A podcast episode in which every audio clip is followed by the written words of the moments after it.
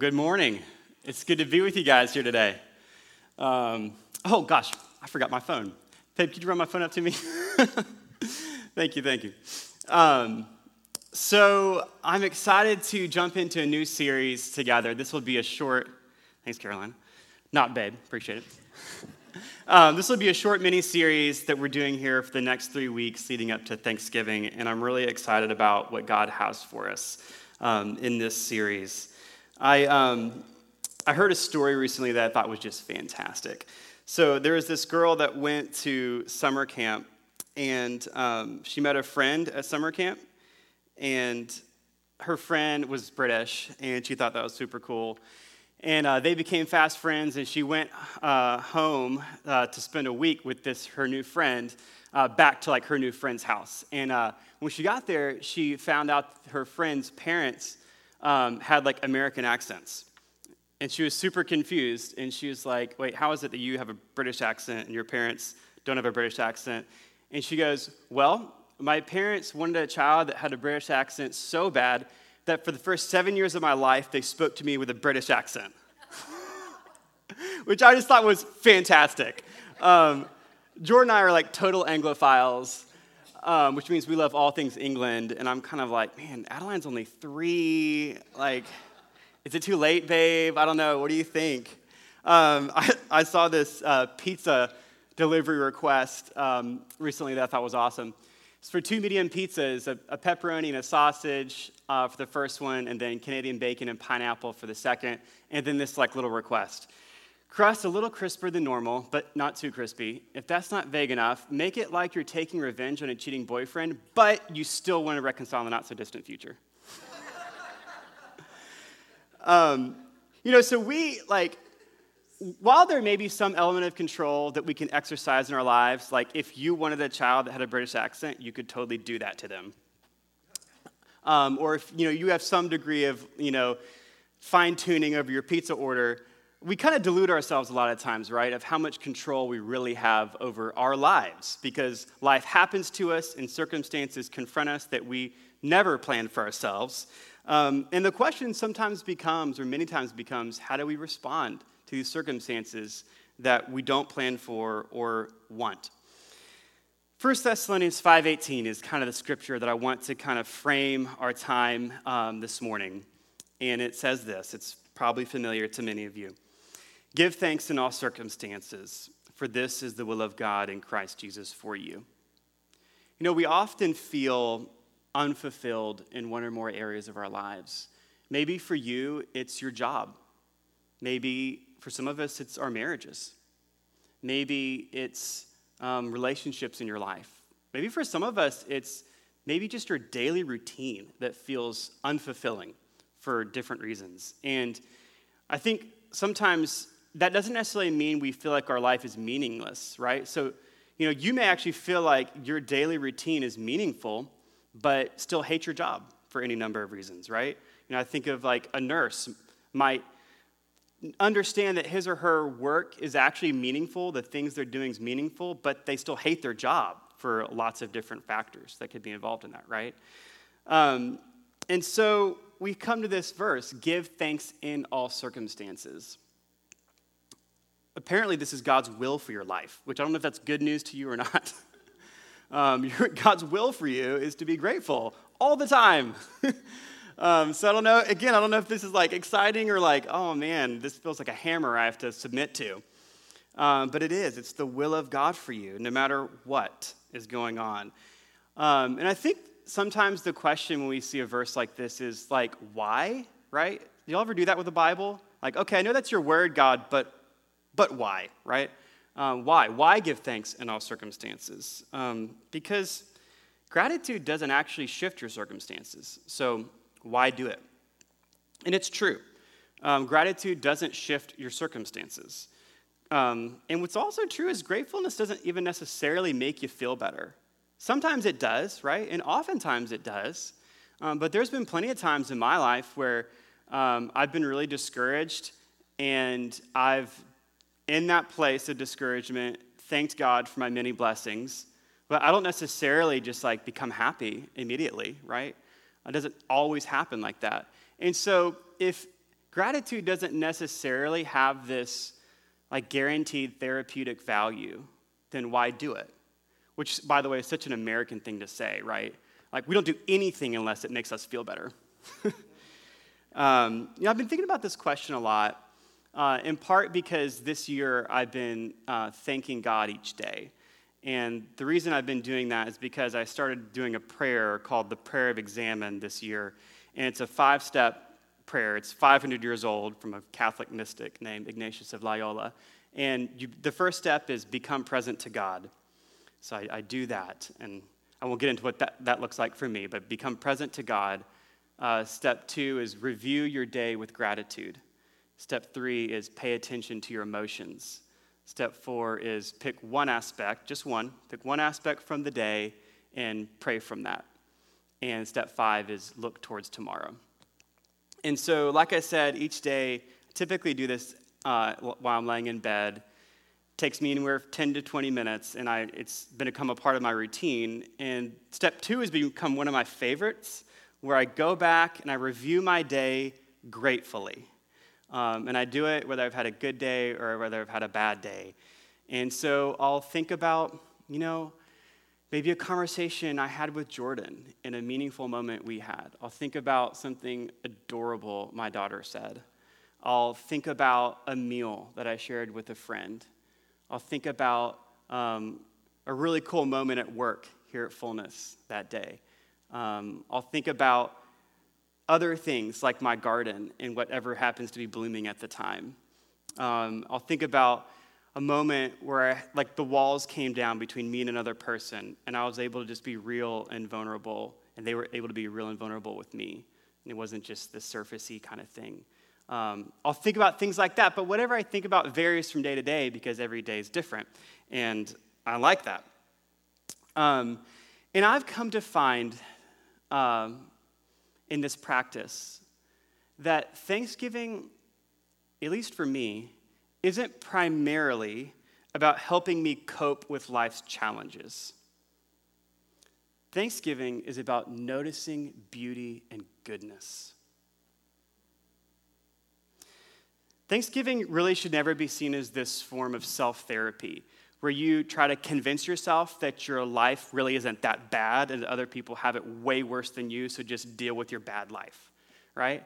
And sometimes I think that's kind of how we approach Thanksgiving. It's primarily the sense of like, well, at least I don't have it that bad. Um, but Thanksgiving isn't primarily this kind of place where you're like, man, my life is miserable, but I've got it good compared to starving people around the world right? Like, Thanksgiving isn't primarily comparing your moderately bad life to other horribly bad lives, right? Thanksgiving shouldn't keep you in the realm of badness. It should direct your heart to good things, to beautiful things, right? Primarily. And that's what I've been doing each day is saying, like, what's beautiful about my life? What's good about my life? And then expressing gratitude to God for that. Um, so, for example, I don't thank Jordan for something she does for me in order to convince myself my life isn't that bad. I thank her because I appreciate how good she is to me. How much more with God?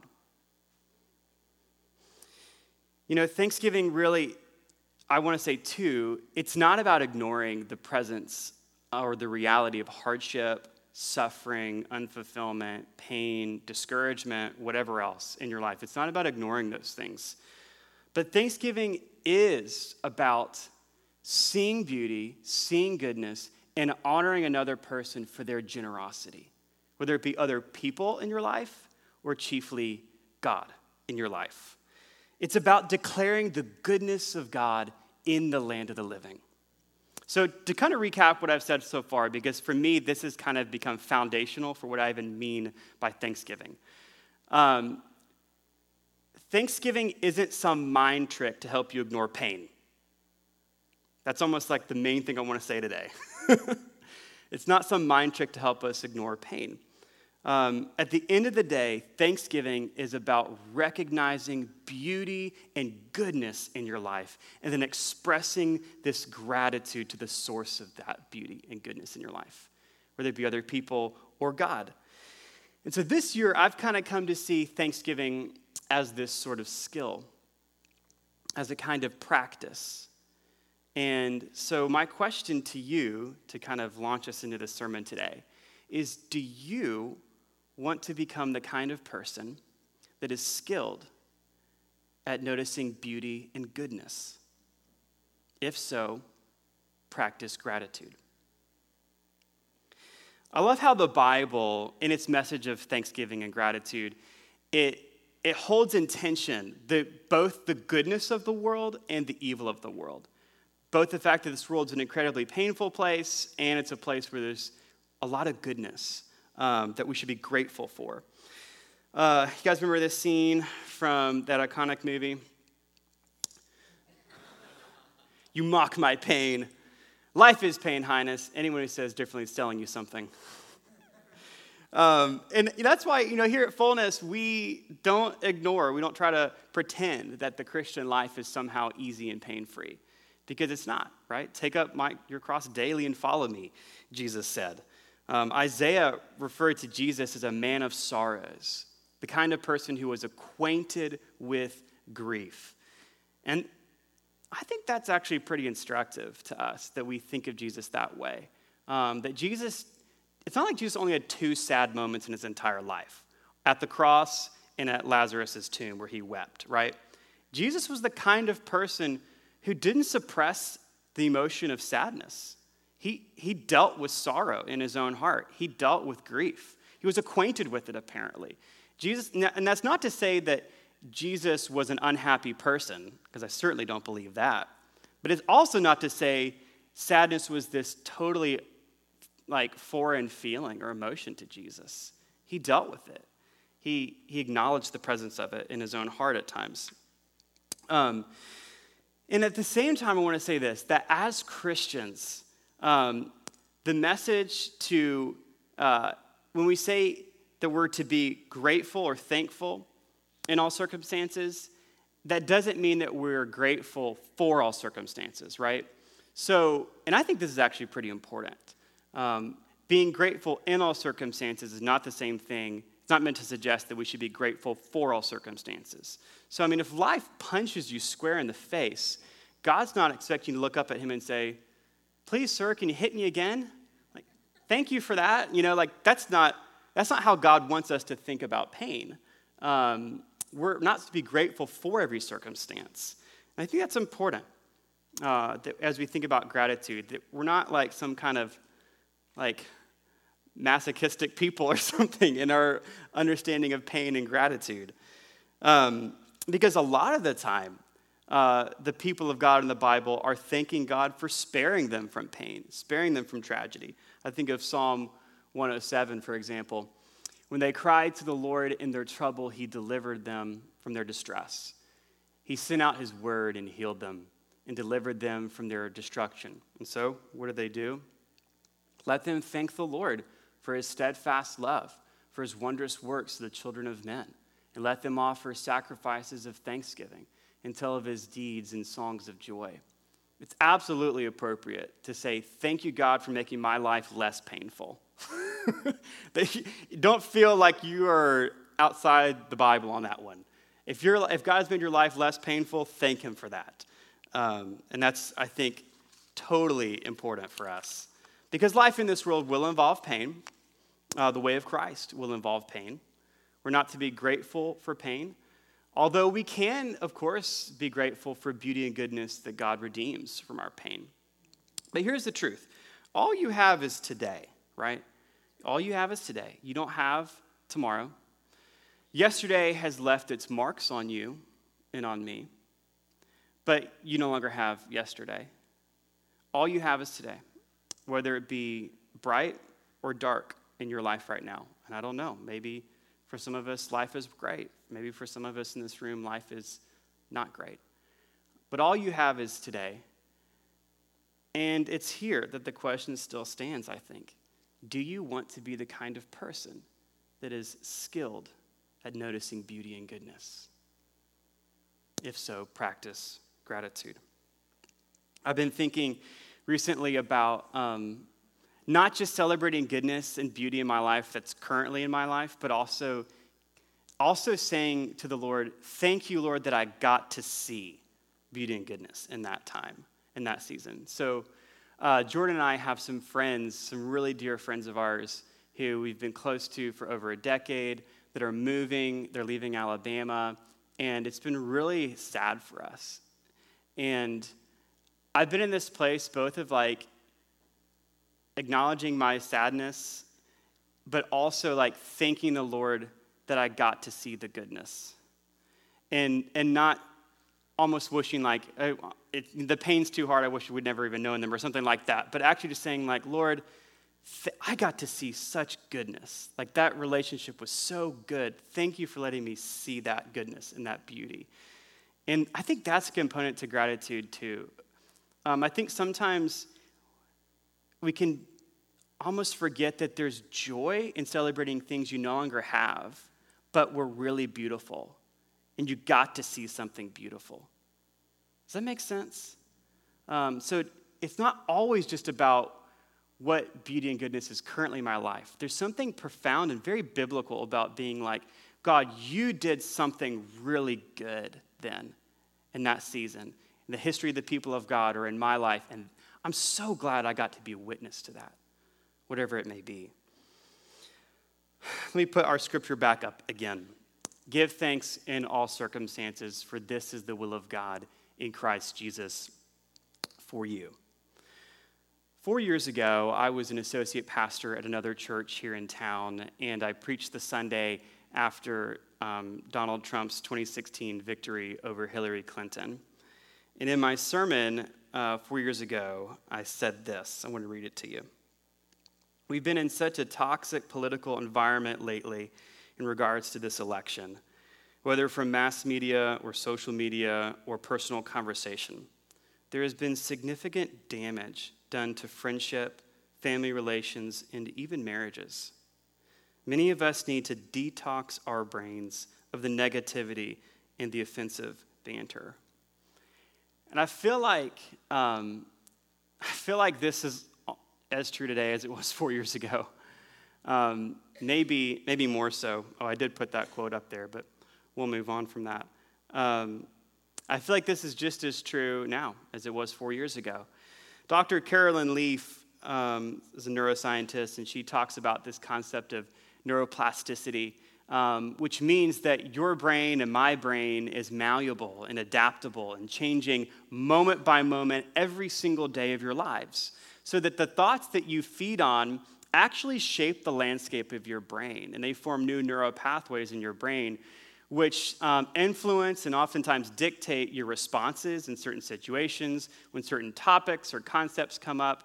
The neural pathways that are formed around those ideas in your mind react and trigger, and many ways makes you the kind of person you are. Um, how you respond to ideas and those form in your brain. And what's interesting is research is showing that negative, toxic thinking has um, very negative effects on the health of your brain, which shouldn't be terribly surprising, right? Um, whereas uh, positive thinking actually has um, positive effects on the health of your brain. also, not terribly surprising. Um, the point is this: is we're actually wired for love. What a thought!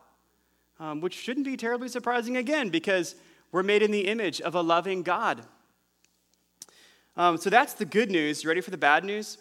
Uh, neuroscientists can prove now that fearful, hateful, uh, toxic thinking, negative thinking, um, that is like Velcro in your brain.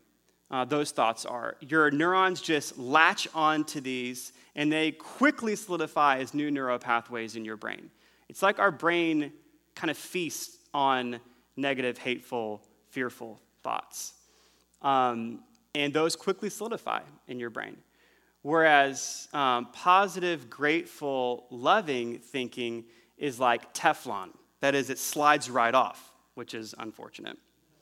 Unless, unless you savor it for at least 15 seconds. And then if you do, those solidify as strong neural connections within your brain. You have to taste it, to sit with it, savor it. And then when you do, it imprints much stronger when it's positive, grateful, loving thinking. It's interesting to me because God literally designed our brains to function best when we do Philippians 4 8. When we think on whatever is true, whatever is honorable, whatever is just, whatever is pure, whatever is lovely, whatever is commendable, if there's any excellence, if there's anything worthy of praise, think about these things. You know, the question of this election was never are we going to live in Biden's America or Trump's America? Regardless of what happens on Tuesday, our destiny was always to live in God's America. As Pastor Bart has been reminding us for weeks in the God and Country series that was so excellent, it is God who sets up kings and deposes them. Now, this isn't to say, I want to be clear, this isn't to say that um, your vote doesn't matter. It's not to say that our leaders don't have the ability to dramatically alter your lives for better or for worse, because they certainly can and do. It's not to say that, but it is to say that God is good for better or for worse. And if that is true, then circumstances don't rob us of gratitude, nor his reign. So after Tuesday, or whenever the election results are finally determined, um, whatever, whenever that may be, whatever your feelings about the outcome may be, there will still be truth to savor. There will still be honorable things to consider. There will still be justice to celebrate. There will still be noble things to think upon. There'll still be lovely things worthy of your thought life. There'll still be excellent, commendable, praiseworthy things for you to consider, think upon, and be grateful for. And this is the good news of whatever happens after Tuesday. And I want to say this you know, this brings me to this question of like, well, are there times when gratefulness is harder and easier? And maybe so. You know, it's interesting. I had a friend uh, ask me recently over lunch because um, I'd mentioned I'm doing this thing called the Prayer of Examen this year, and it's been really powerful in my life. And and he was like, "That's cool. Like, do you ever um, have? Do you ever not want to thank God?" Um, and I thought about it for a second, and I actually I said, "Not really, actually." And my response even kind of surprised me um, because, like, I'm not a very spiritual person. so we can go rule that out. Um, that wasn't the reason I said that. But I kind of stopped back and, and thought about it. Like, even on my bad days, like, there's something so enjoyable about it. And I think it's because God made your brain and my brain and our hearts to relish beauty and goodness. And it's actually what we're designed to do um, even in darkness, even in, even in terrible times, or even on bad days. Um, you know, I'm not saying that this, I'm not saying that like if tragedy struck my life or my family's life, that it would still just be super easy to be grateful or thankful. I, I don't know.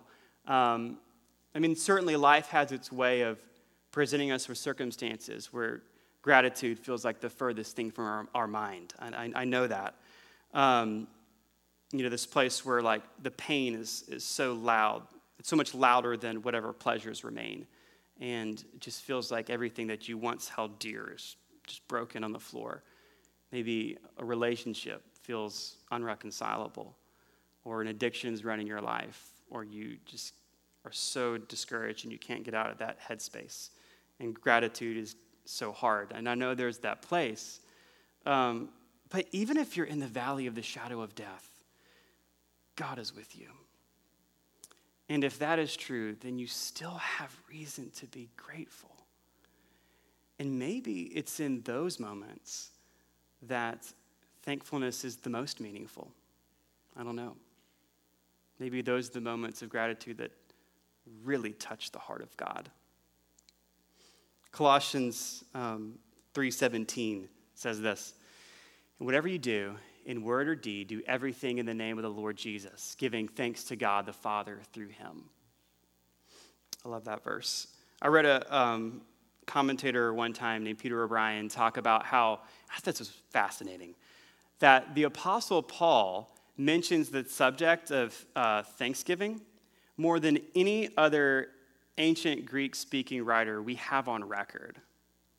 Um, 46 times in his letters, he mentions the word uh, thanks or thanksgiving, more than anyone we have on record in the Greek speaking world. And we have lots of literature from that time.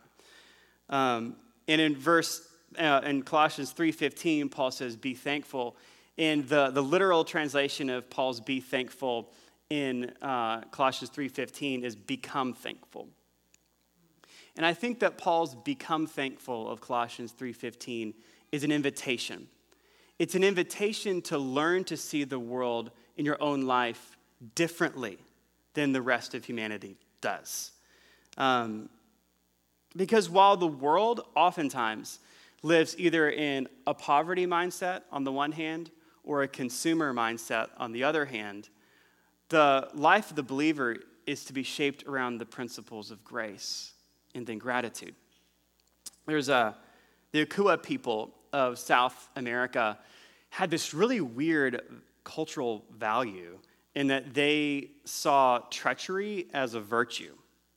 So um, if you were able to kind of gain the trust of someone and then stab them in the back, that was like this really praiseworthy skill in that culture.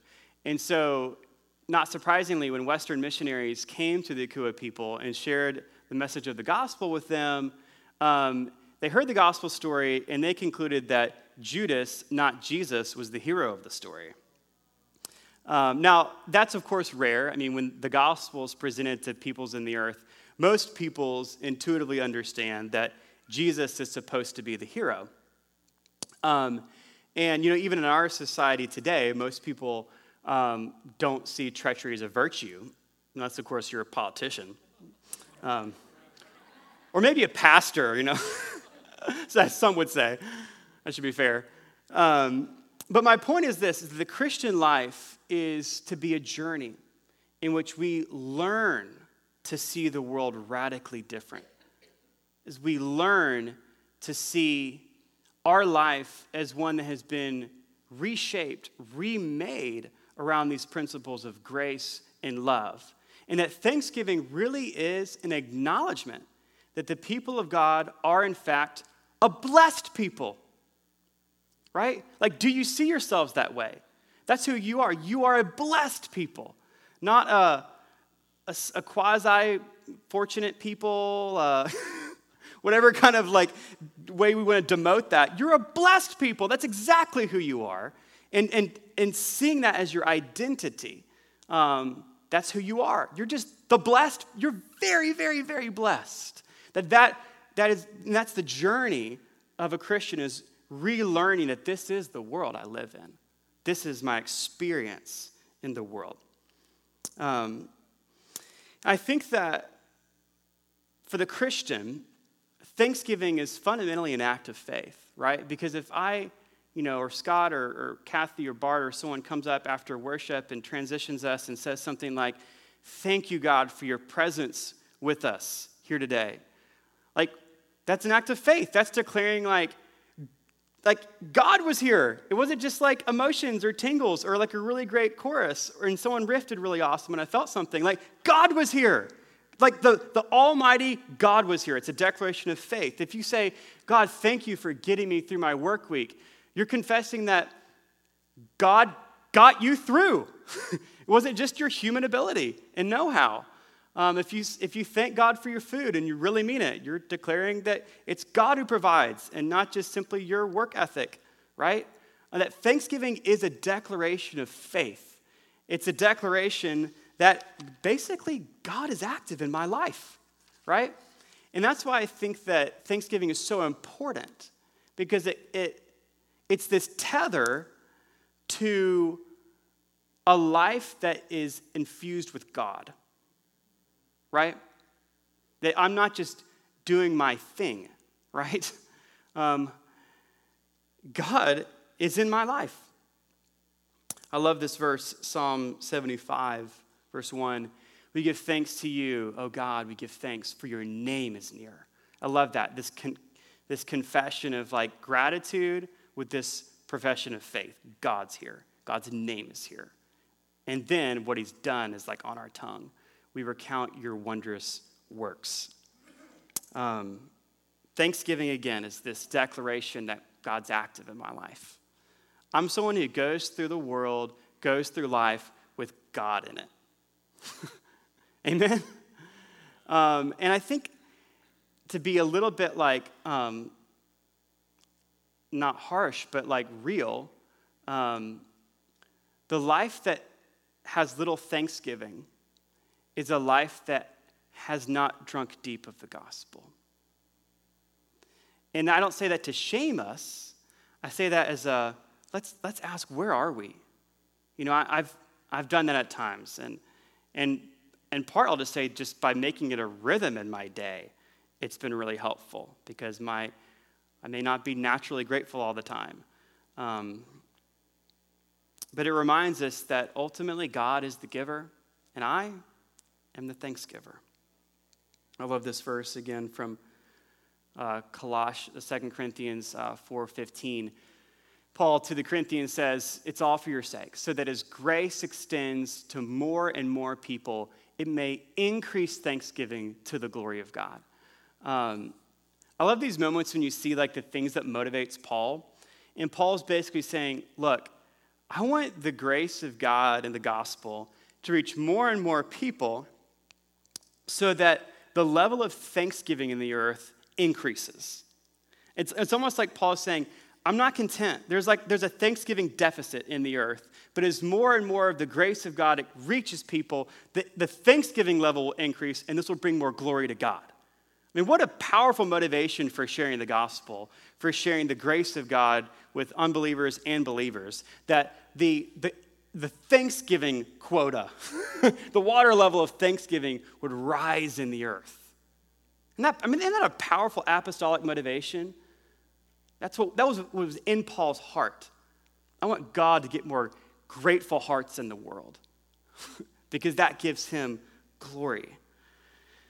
That gives him glory. Psalm 23 says, The Lord is my shepherd, I shall not want. If you know the words, say it with me. He makes me lie down in green pastures. He leads me beside still waters. He restores my soul. He leads me in paths of righteousness for his name's sake. Even though I walk through the valley of the shadow of death, I will fear no evil, for you are with me. Your rod and your staff, they comfort me. You prepare a table before me in the presence of my enemies. You anoint my head with oil my cup overflows. Surely goodness and mercy shall follow me all the days of my life, and I will dwell in the house of the Lord forever. That's our testimony. That's who we are. It's not who we're trying to be, it's not what we're working towards. It's called your identity. You're the one who gets chased by goodness your whole life. So, gratitude is just the response of a life marked by grace. Our cup runs over. We're going to take the Lord's Supper this morning. Um, as you probably know, the Lord's Supper has been called the Eucharist uh, for the life of the church, um, which means what? What does Eucharist mean? It means thanksgiving. Um, as Jesus took the cup and gave thanks at the Last Supper.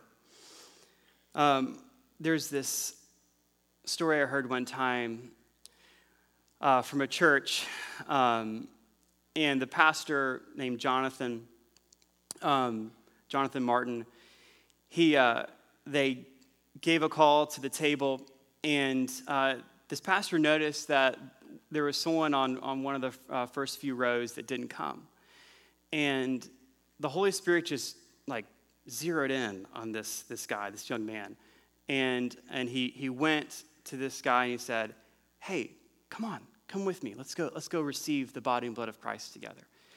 And, and this guy just said, I, I can't do that. I can't go up there. And he said, No, no, come. Let's go together, you and me. Let's receive. And he said, No, I can't do that. And so he just had this like overwhelming sense of like, well, if you're not going to go, I'm not going to go. So he said that to him. He goes, okay, well, if you're not going to go, I'm not going to go without you. So he just sits down next to this guy. And then he's sitting there and he just begins praying. And he says, Lord, uh, over this guy he's next to, Lord, I just ask that somehow you would bring the sacraments to us. And as soon as he said that, the two of them look up, and one of the deacons of the church has brought the sacraments to them and is stretching it out towards them. And this guy just breaks down under the presence of God. And I love that because we come to the table, and there's other times that Jesus prepares the table for us out there among enemies. That his goodness chases you down so that whether you come or not, he's calling that gratitude, he's calling that out of us. That's who he is. Let me ex- invite you to the table. This is the table not of the church, but of the Lord. So come, all of you who have faith in Christ, and join his people in this remembrance of Jesus. Come, you who feel far from God, and you who feel near. Come, you who feel clean, and you who feel dirty. Come, you that have been broken, and you who have been healed. Come, you who have been here often, and you who have not been here very many times.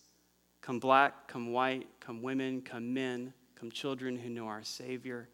For the sinless life that you should have lived has been lived for you by Christ. And the guilty death that you should have died has been died for you by Christ. We bring nothing to this table except faith. So come with empty hands and receive the body and blood of Christ given for you. We'll have these center sections come to this table, this section to this one, this one over here. Come receive.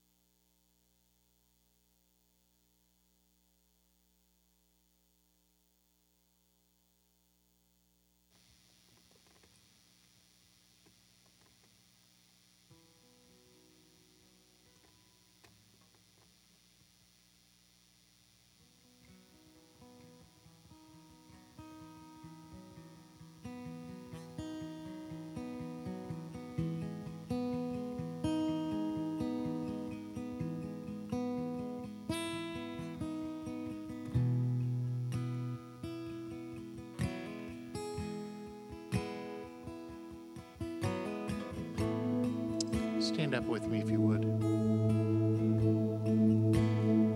Paul says this in 1 Corinthians. He said, The Lord Jesus, on the night he was betrayed, he took bread, and Gabriel's already pointed this out. He gave thanks. Before he tells his followers that this bread is a broken body and this blood is, this cup is my blood, facing the cross before the resurrection, Jesus gave thanks. How can we do any less? On this side of the cross and this side of the resurrection, walking in grace and love and life. No matter what else we face today, and many of us are facing stuff, we give thanks. Jesus said, This is my body, which is broken for you.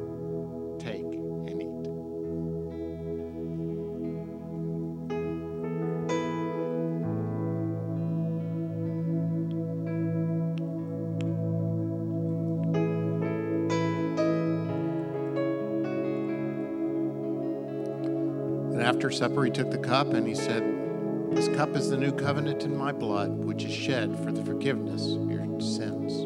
Take and drink.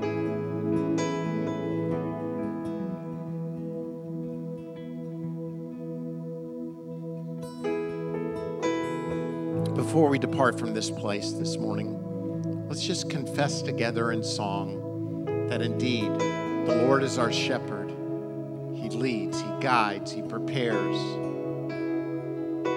Surely in goodness will follow us all the days of our lives. Let's sing this together. The Lord is my shepherd.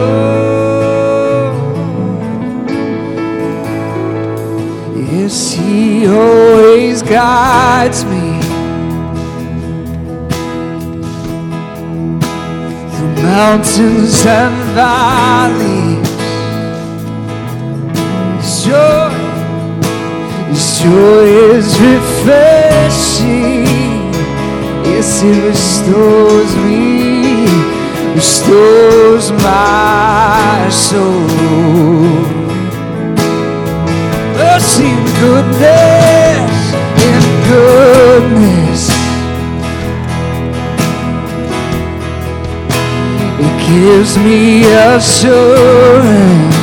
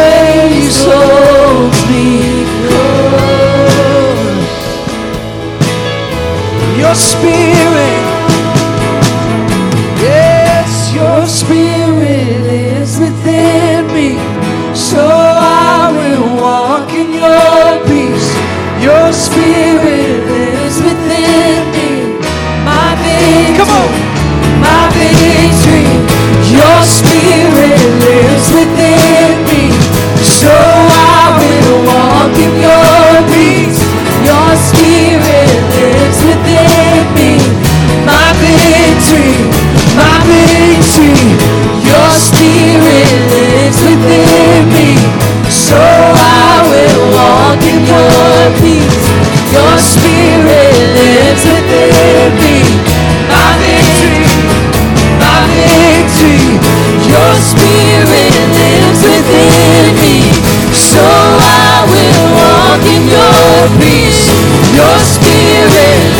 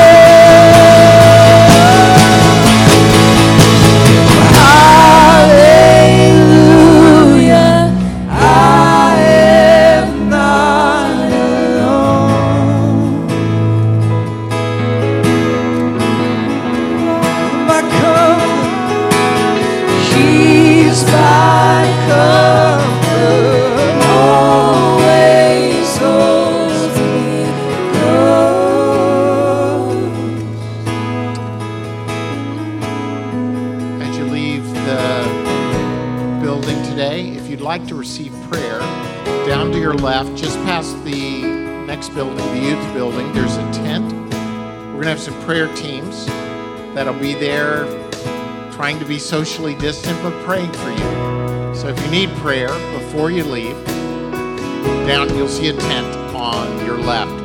Remember, Tuesday is a day to vote.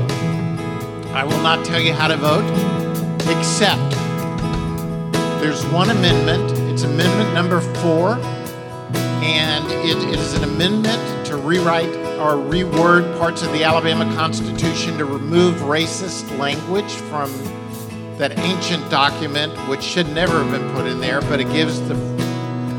I'll tell you, vote for that one, um, so that our state can rewrite that the Constitution at least in this area. Otherwise, pray, seek after God, how He leads you and directs you. We'll pray for His will to be done here on earth.